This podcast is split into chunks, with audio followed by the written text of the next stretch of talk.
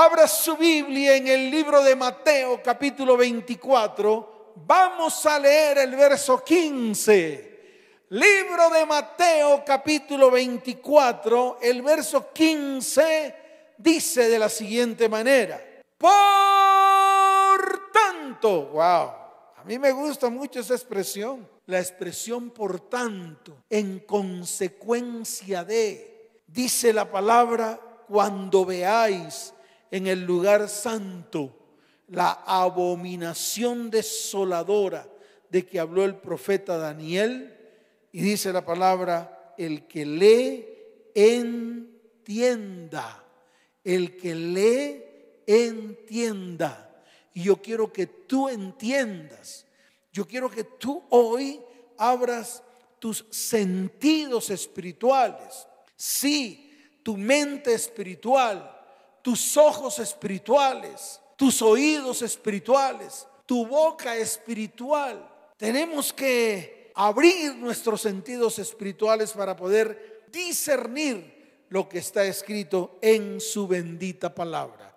¿Cuántos dicen amén? ¿Cuántos dicen amén? Vamos a darle un fuerte aplauso al Señor y vamos a darle gracias por este tiempo. Mientras usted aplaude ahí en su casa, mientras le da la gloria y la honra al Señor, mientras le dice gracias Señor por este tiempo tan especial. Señor, revélanos tu palabra, revélanos tu verdad, que tu palabra se haga verdad y vida en medio de mi vida, en medio de mi hogar, de mi familia y de mi descendencia. Te doy gloria y honra, Señor, en el nombre de Jesús. Amén y amén.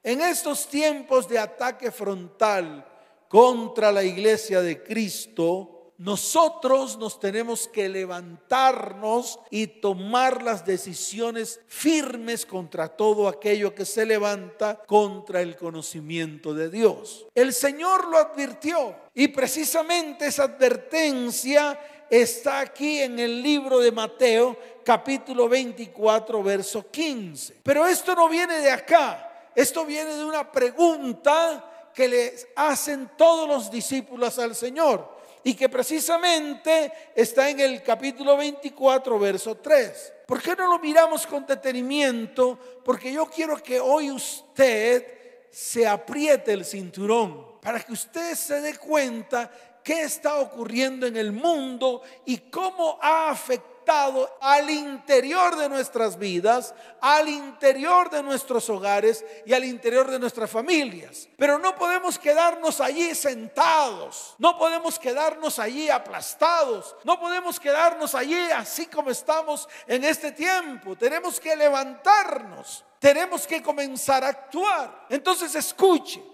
los discípulos le hicieron una pregunta al Señor. Dice la palabra, y estando él sentado en el monte de los olivos, los discípulos se le acercaron aparte diciendo, dinos cuándo serán estas cosas y qué señal habrá de tu venida y el fin del siglo. Qué tremenda pregunta, qué tremenda pregunta inquietante. Y yo estoy seguro que en este tiempo, que son los tiempos finales, no sabemos si son el inicio, si estamos en la mitad o estamos al final de los tiempos finales, y valga la redundancia, no sabemos, hay muchas personas que están temerosas. Hay muchas personas cargadas de miedo. Hay muchas personas cargadas de temor por lo que está sucediendo. Es más, hay muchas personas con incertidumbre acerca del futuro. Pero esto tiene un nombre y el nombre se llama falta de propósito. Porque si usted se levanta y va delante del Señor, el Señor colocará propósito firme en medio de su vida. Y ese propósito firme es para que usted también muestre el poder de Dios en medio de su hogar. Y esto le tiene que quedar claro. Entonces escuche, esa pregunta Jesús la respondió con toda certeza. Por eso dice, por tanto. Ahora, no es que esto eh, vaya a suceder, no, esto ya está sucediendo desde hace rato. Esto que la palabra habla de la abominación desoladora de la que habló el profeta Daniel, eso está ocurriendo hace mucho tiempo atrás. Es más, está ocurriendo en estos momentos en Jerusalén. Es el centro de todas las religiones y de todas las abominaciones. Y eso ya está ocurriendo hace rato.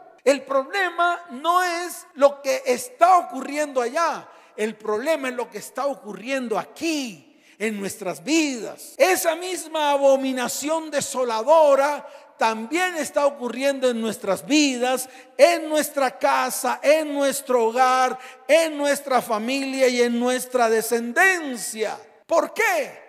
Porque nosotros nos hemos encargado de contaminar los principios y fundamentos de la palabra de Dios y de la doctrina cristiana. Y yo se lo vuelvo a repetir. Hemos contaminado nuestras vidas, nuestro hogar y nuestra familia con principios y fundamentos del mundo. Principios y fundamentos que hemos introducido del mundo al interior de nuestras vidas, al interior de nuestro hogar y al interior de nuestras familias. Y ahí, ahí está lo que denominaríamos en este tiempo la abominación desoladora. Y le voy a explicar por qué. Porque muchos se han convertido en adúlteros espirituales. Sí, en adúlteros espirituales, tal y como está escrito en el libro de Santiago capítulo 4, verso 4. Mire lo que está escrito y léalo en voz alta. Es necesario que usted entienda lo que Dios está hablando hoy. En Santiago 4:4 la palabra dice, oh almas adúlteras, wow, almas adúlteras.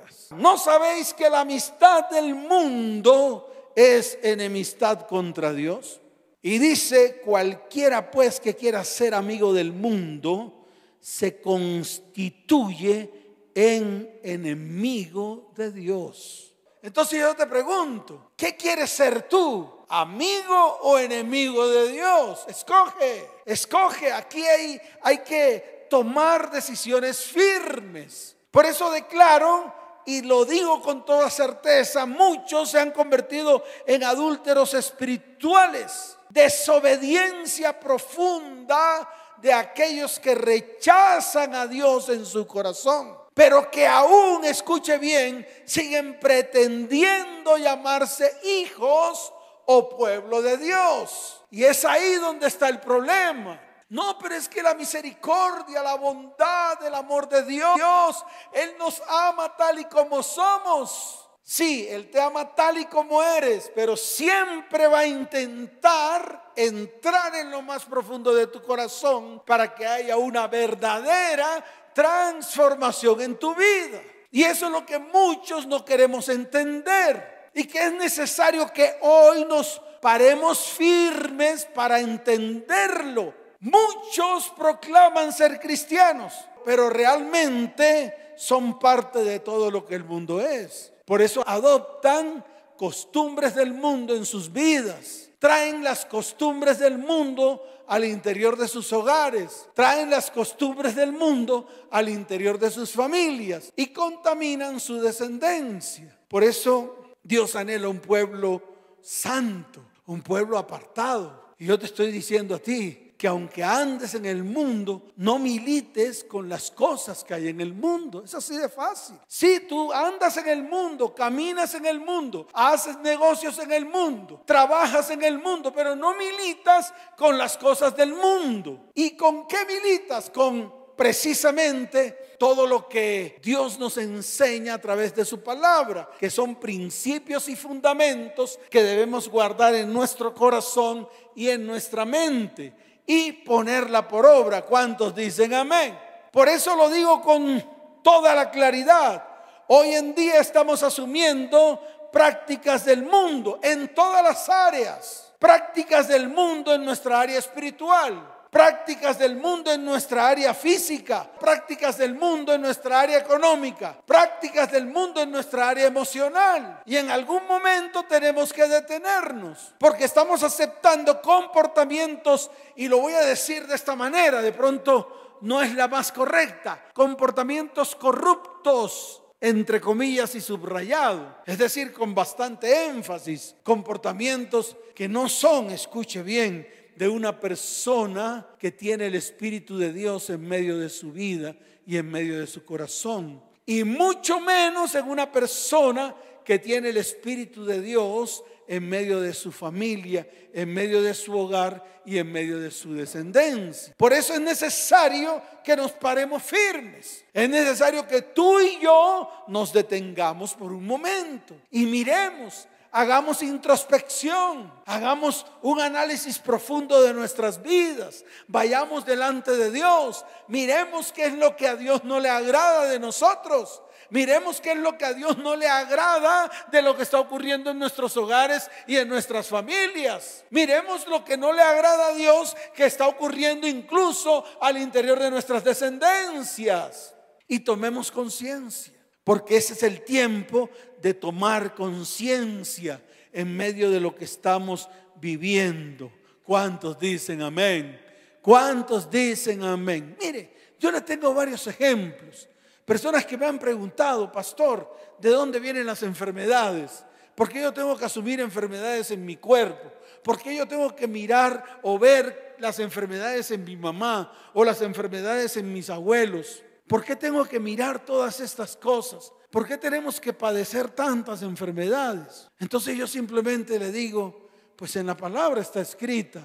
Mire, yo tengo un ejemplo claro de lo que está escrito en el libro de Primera de Samuel, capítulo 5. Yo quiero que usted por un momento vaya a Primera de Samuel, capítulo 5. A lo mejor es una historia que no ocurrió en este tiempo, ocurrió hace muchos años atrás, mucho tiempo atrás, en la época de los filisteos, en la época en la cual el profeta Samuel estaba dándose a conocer en medio del pueblo de Israel, en el momento en que precisamente el pueblo de Israel estaba pidiendo un rey, en esos momentos. Por eso en el libro de eh, Primera de Samuel, capítulo 5, hay una palabra especial acerca de lo que son los tumores. Sí, los tumores de todo tipo. Ahí está escrito.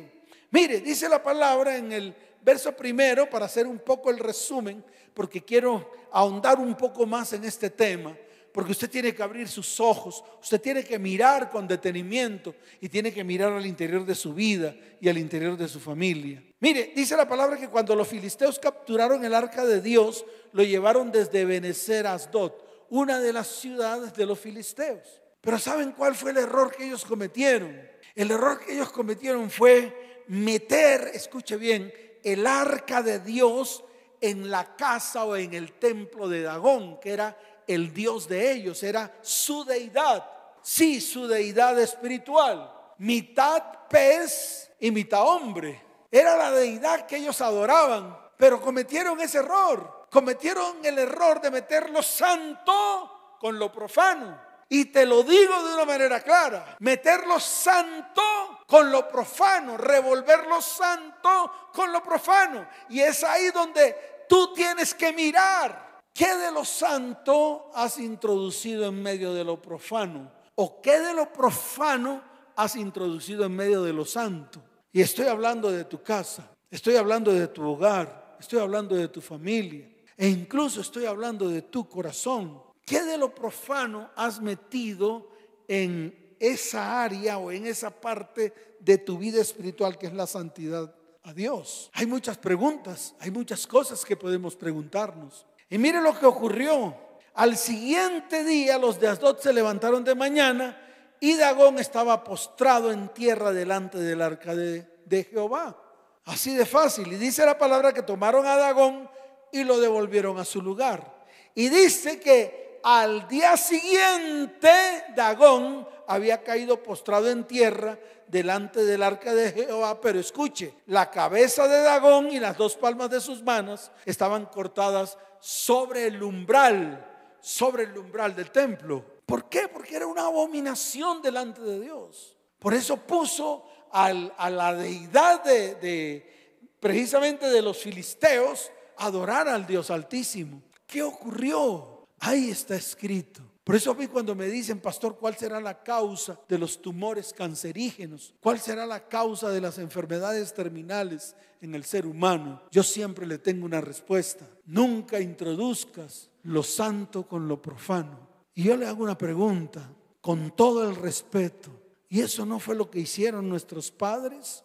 Eso no fue lo que hicieron nuestros abuelos. Eso no fue lo que nos enseñaron de manera incorrecta, totalmente contrario a lo que está escrito en la palabra. No fueron los ídolos los que hemos introducido a nuestro hogar, a nuestra familia. No fueron las famosas estatuas de yeso, no fueron las deidades las que metimos dentro de nuestro hogar y los convertimos en dioses y los convertimos en santos. Eso mismo ocurrió acá. Y mire, porque yo necesito que usted lea, lea con detenimiento lo que está escrito. Verso 6. Y se agravó la mano de Yahweh sobre los de Asdod y los destruyó y los hirió con tumores en Asdod y en todo su territorio. Las cosas no quedaron allí. Porque de pronto usted dirá, no, pastor, eso de pronto fue alguna casualidad. Mire, sigamos leyendo, porque yo quiero que usted lo entienda. Mire, quiero que usted lo entienda. Yo quiero que usted lo lleve a lo más profundo de su corazón para que tome acciones. Y si hay basura y porquería en medio de su hogar, sáquelo. Ahora, yo no estoy hablando de cosas físicas, estoy hablando de cosas espirituales, de cosas emocionales, de cosas sexuales. En todas las áreas, yo estoy hablando en todas las áreas que han contaminado tu casa, que han profanado lo santo que es tu casa. Yo creo que ya lo entendieron, porque eso es lo que han hecho muchos. Sus fornicaciones, sus adulterios, sus pornografías, todo esto contamina nuestro hogar y nuestra familia. Sí, lo santo que es nuestro hogar y nuestra familia le introducimos lo profano que viene del interior de nuestro corazón, del interior de nuestra mente, del interior de nuestros comportamientos. Creo que esto quedó muy claro. Entonces escuche, dice la palabra, y viendo esto los de Asdod dijeron, no quede con nosotros el arca del Dios de Israel, porque su mano es dura sobre nosotros y sobre nuestro Dios Dagón. Es decir, ni siquiera ellos entendían qué estaba pasando. Y dice la palabra, convocaron pues a todos los príncipes de los filisteos y le dijeron, ¿qué haremos del arca de Dios de Israel? Y ellos respondieron, pásese el arca del Dios de Israel a Gad y pasaron allá el arca del Dios de Israel. Ahora lea el verso 9 para que usted vea que esto no fue una casualidad, para que usted vea que esto no es una carreta del cual yo estoy hablando cosas que no son, están escritas en la palabra. Y dice, y aconteció que cuando la habían pasado, la mano de Jehová estuvo contra la ciudad con gran quebrantamiento y afligió a los hombres de aquellas ciudades, del chico hasta el grande, y se llenaron de tumores. Pastor, casualidad. Le sigo leyendo entonces. Yo no quiero convencerlo de nada. Yo quiero que mire al interior de su familia.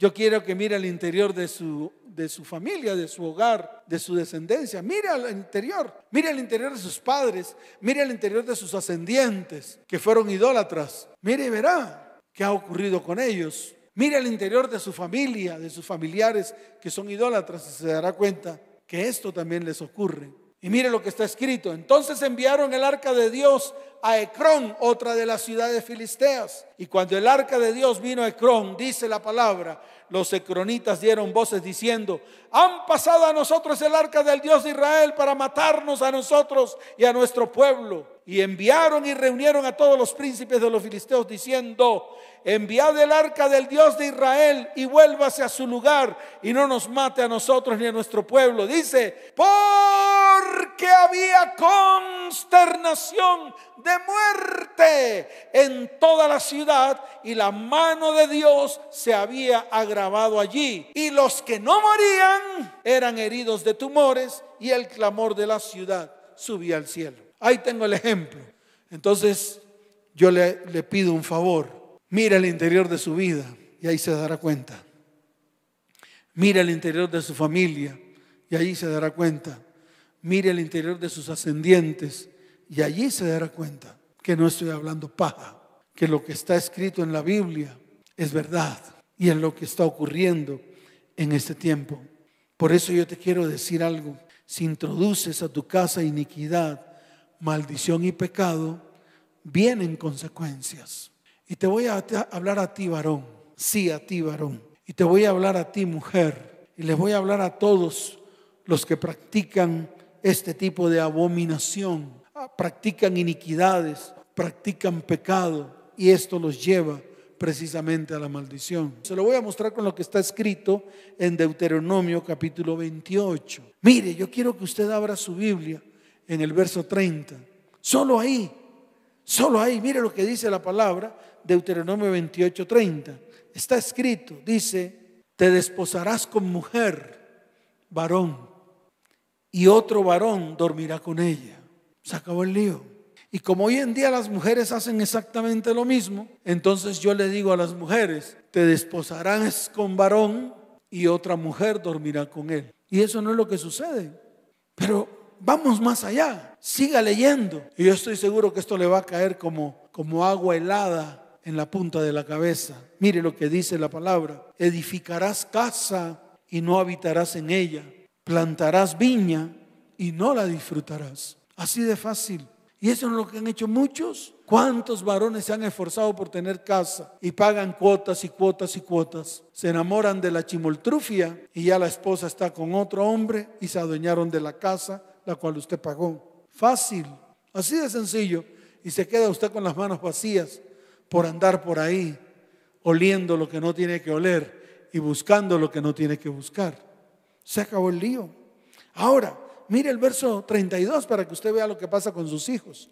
Tus hijos y tus hijas serán entregados a otro pueblo y tus ojos lo verán y desfallecerán por ellos todo el día y no habrá fuerza en tu mano. Verso 33. Y le puedo completar, el fruto de tu tierra y de todo tu trabajo comerá pueblo que no conociste y no será sino oprimido y quebrantado todos los días. ¿Usted cree que esto es un juego?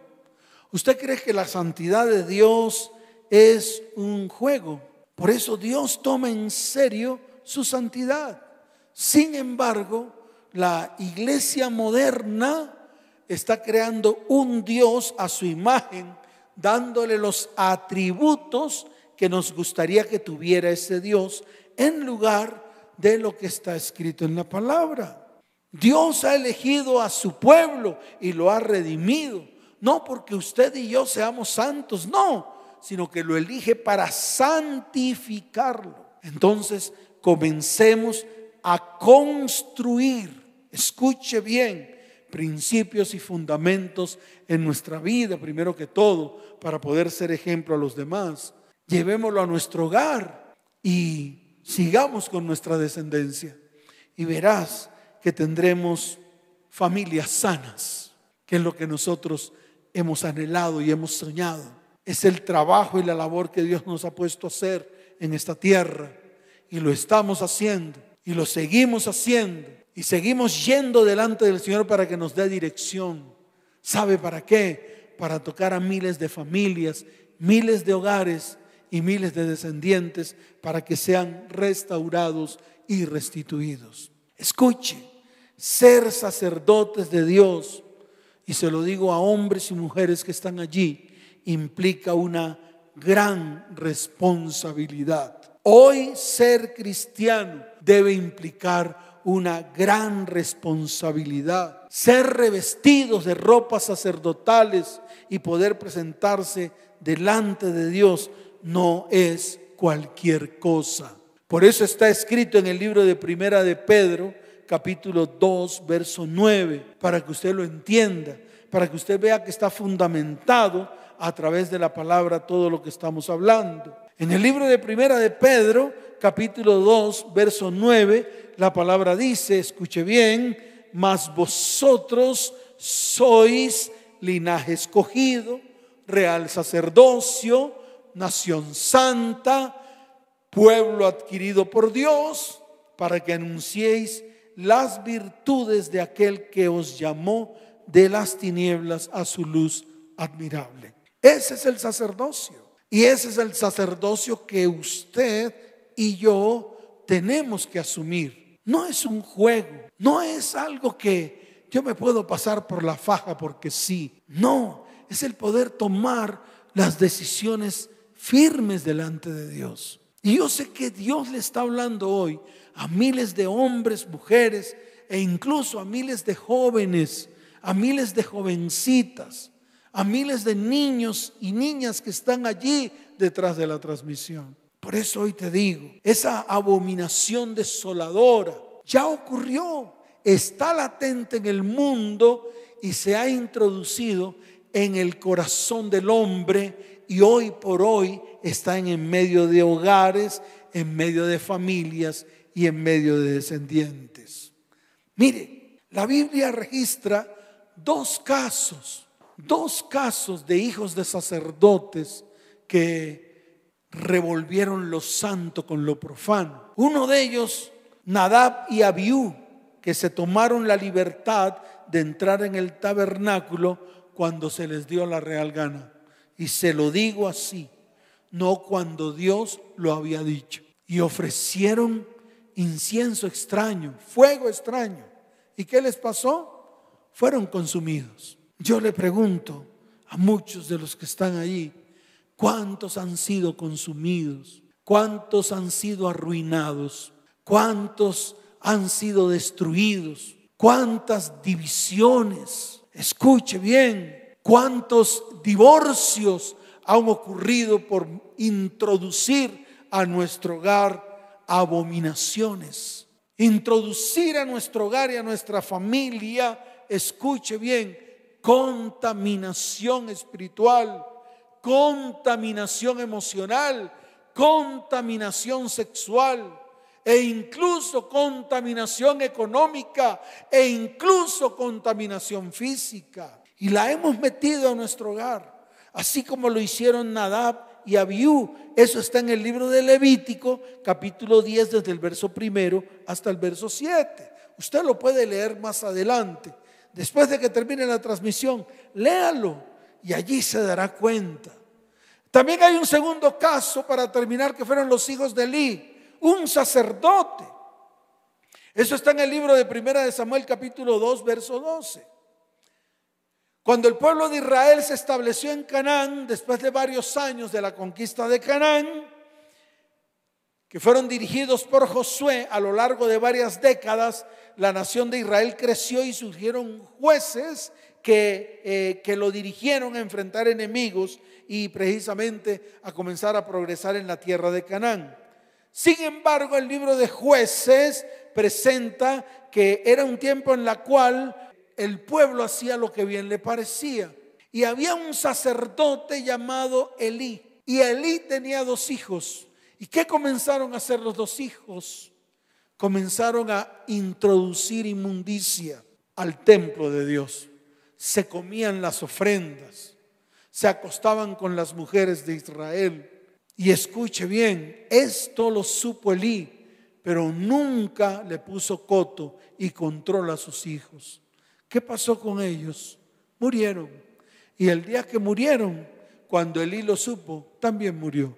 De pronto usted me dirá, no, pero es que Dios, mire, usted puede hablar y decir lo que, lo que quiera. Es más, usted se puede inventar una doctrina hoy mismo. Es más, usted se puede inventar una religión hoy mismo. Pero así haga como chivo, todo lo que está escrito en la palabra se cumple. Por eso lo que tenemos que hacer es ir delante del Señor, reconocer delante de Dios lo que hemos hecho mal. Yo quiero que nos tomemos ese tiempo como familias. Sí, no, no, no como personas individuales. ¿Qué tal si nos presentamos como familias delante de Dios y pedimos perdón? ¿Qué tal si nos presentamos delante de Dios y pedimos que su preciosa sangre sea limpiando nuestras vidas? ¿Qué tal que juntos reconozcamos delante de Dios? Que comience una verdadera sanidad, que de verdad podemos, podamos ir delante de Él para confesar lo que hemos hecho mal delante de sus ojos. Y sé que muchos lo han hecho, sé que muchos están allí tapaditos, calladitos. No quieren decir nada, están viendo lo que está sucediendo al interior de sus vidas y están callados. Pero yo te digo algo, sé esforzado, sé valiente, toma a tu cónyuge, toma a tus hijos, coloquémonos en pie, vayamos delante de su perfecta presencia. Esto es algo corto, pero escuche bien, al hacerlo comienza la sanidad, la limpieza, la restauración y la bendición para nuestras vidas, para nuestro hogar, para nuestra familia y nuestra descendencia. Pero mientras no reconozcamos, no va a pasar nada. Hoy te estoy hablando como sacerdote, te estoy hablando como pastor, pero también te estoy hablando como amigo. Escuchen, ya basta. Estamos en medio de un tiempo muy difícil. ¿Por qué queremos seguir afrontando consecuencias de lo que hemos hecho? ¿Por qué más bien hoy nos, nos levantamos delante del Señor? Sí, tú ahí, tú que estás ahí, ustedes que están allí, colóquense en pie, levanten sus manos al cielo. Que el uno pueda abrazar al otro y levantar su mano derecha y que el otro pueda abrazar al otro. Que puedan abrazarse los hijos y los padres. Que podamos inclinar nuestro rostro. Que podamos humillarnos delante de Dios. ¿Por qué no lo hacemos? ¿Por qué podemos hacer otra cantidad de morisquetas? Y no hacemos lo que realmente tenemos que hacer. ¿Por qué usted no va con sus padres y comienza a hacer lo mismo para que ellos sean sanados y liberados? Eso es lo que yo estoy invitando. Y cada vez que predico invito a lo mismo. Así que quiero que levantes tus manos y te pares firmes y digamos delante del Señor, Señor, hoy reconocemos, dígalo, diga, Señor, hoy reconocemos que hemos hecho lo malo delante de tus ojos. Hoy te pedimos, Señor, que nos limpies y nos laves. Hoy te pedimos, Señor, que esa sangre preciosa que derramaste en la cruz del Calvario limpie nuestras vidas, nuestro hogar, nuestra familia y nuestra descendencia. Hoy te pido, Padre, que tengas misericordia de nosotros Señor, levántanos en este tiempo de dificultades. Levántanos en este tiempo. Señor, guíanos. Padre, hoy te pedimos que nos guíes porque muchas veces andamos en confusiones. Estamos en medio de problemas, de dificultades y de necesidades. Mas hoy venimos delante de ti y quitamos toda abominación. Levante su voz y diga, hoy llevamos junto con mi familia toda abominación y la llevamos a la cruz del Calvario. Señor, allí exhibiste públicamente todo principado y toda potestad Exhibiste públicamente toda enfermedad. Exhibiste públicamente todo pecado. Exhibiste públicamente toda iniquidad. Y destruiste el pecado, la maldad y la iniquidad. Por lo tanto, levanta tu voz y di, por lo tanto, porque misericordia quiero, Señor porque misericordia quiero que sea derramada sobre mi vida, mi hogar, mi familia y mi descendencia. Señor, lávanos y límpianos con tu preciosa sangre. Llénanos del poder de tu Espíritu Santo. Señor, que tu palabra Levanta tu voz y di que tu palabra se haga vida y se haga verdad en medio de mi vida, mi casa, mi hogar, mi familia y mi descendencia. Padre, hoy te doy la gloria y te doy la honra. Hoy bendigo mi casa, hoy bendigo mi hogar, hoy bendigo mi cónyuge, bendigo a mis hijos. Hoy extiendo, Señor, mi mano sobre mi hogar y sobre mi familia. Y los bendigo, Padre, en el nombre de Jesús. Y yo te pido, amado Padre, que tú derrames bendición abundante sobre nosotros, que nos cubras con tu manto, tu manto de protección, que levantes muros alrededor de nuestras vidas y nos protejas en este tiempo. en el nombre poderoso de tu Hijo Jesús. Amén y amén. Dele fuerte ese aplauso al Señor. Fuerte ese aplauso al Rey de Reyes y al Señor de Señores. Y tú que estás allí, que por primera vez vienes a una de estas transmisiones.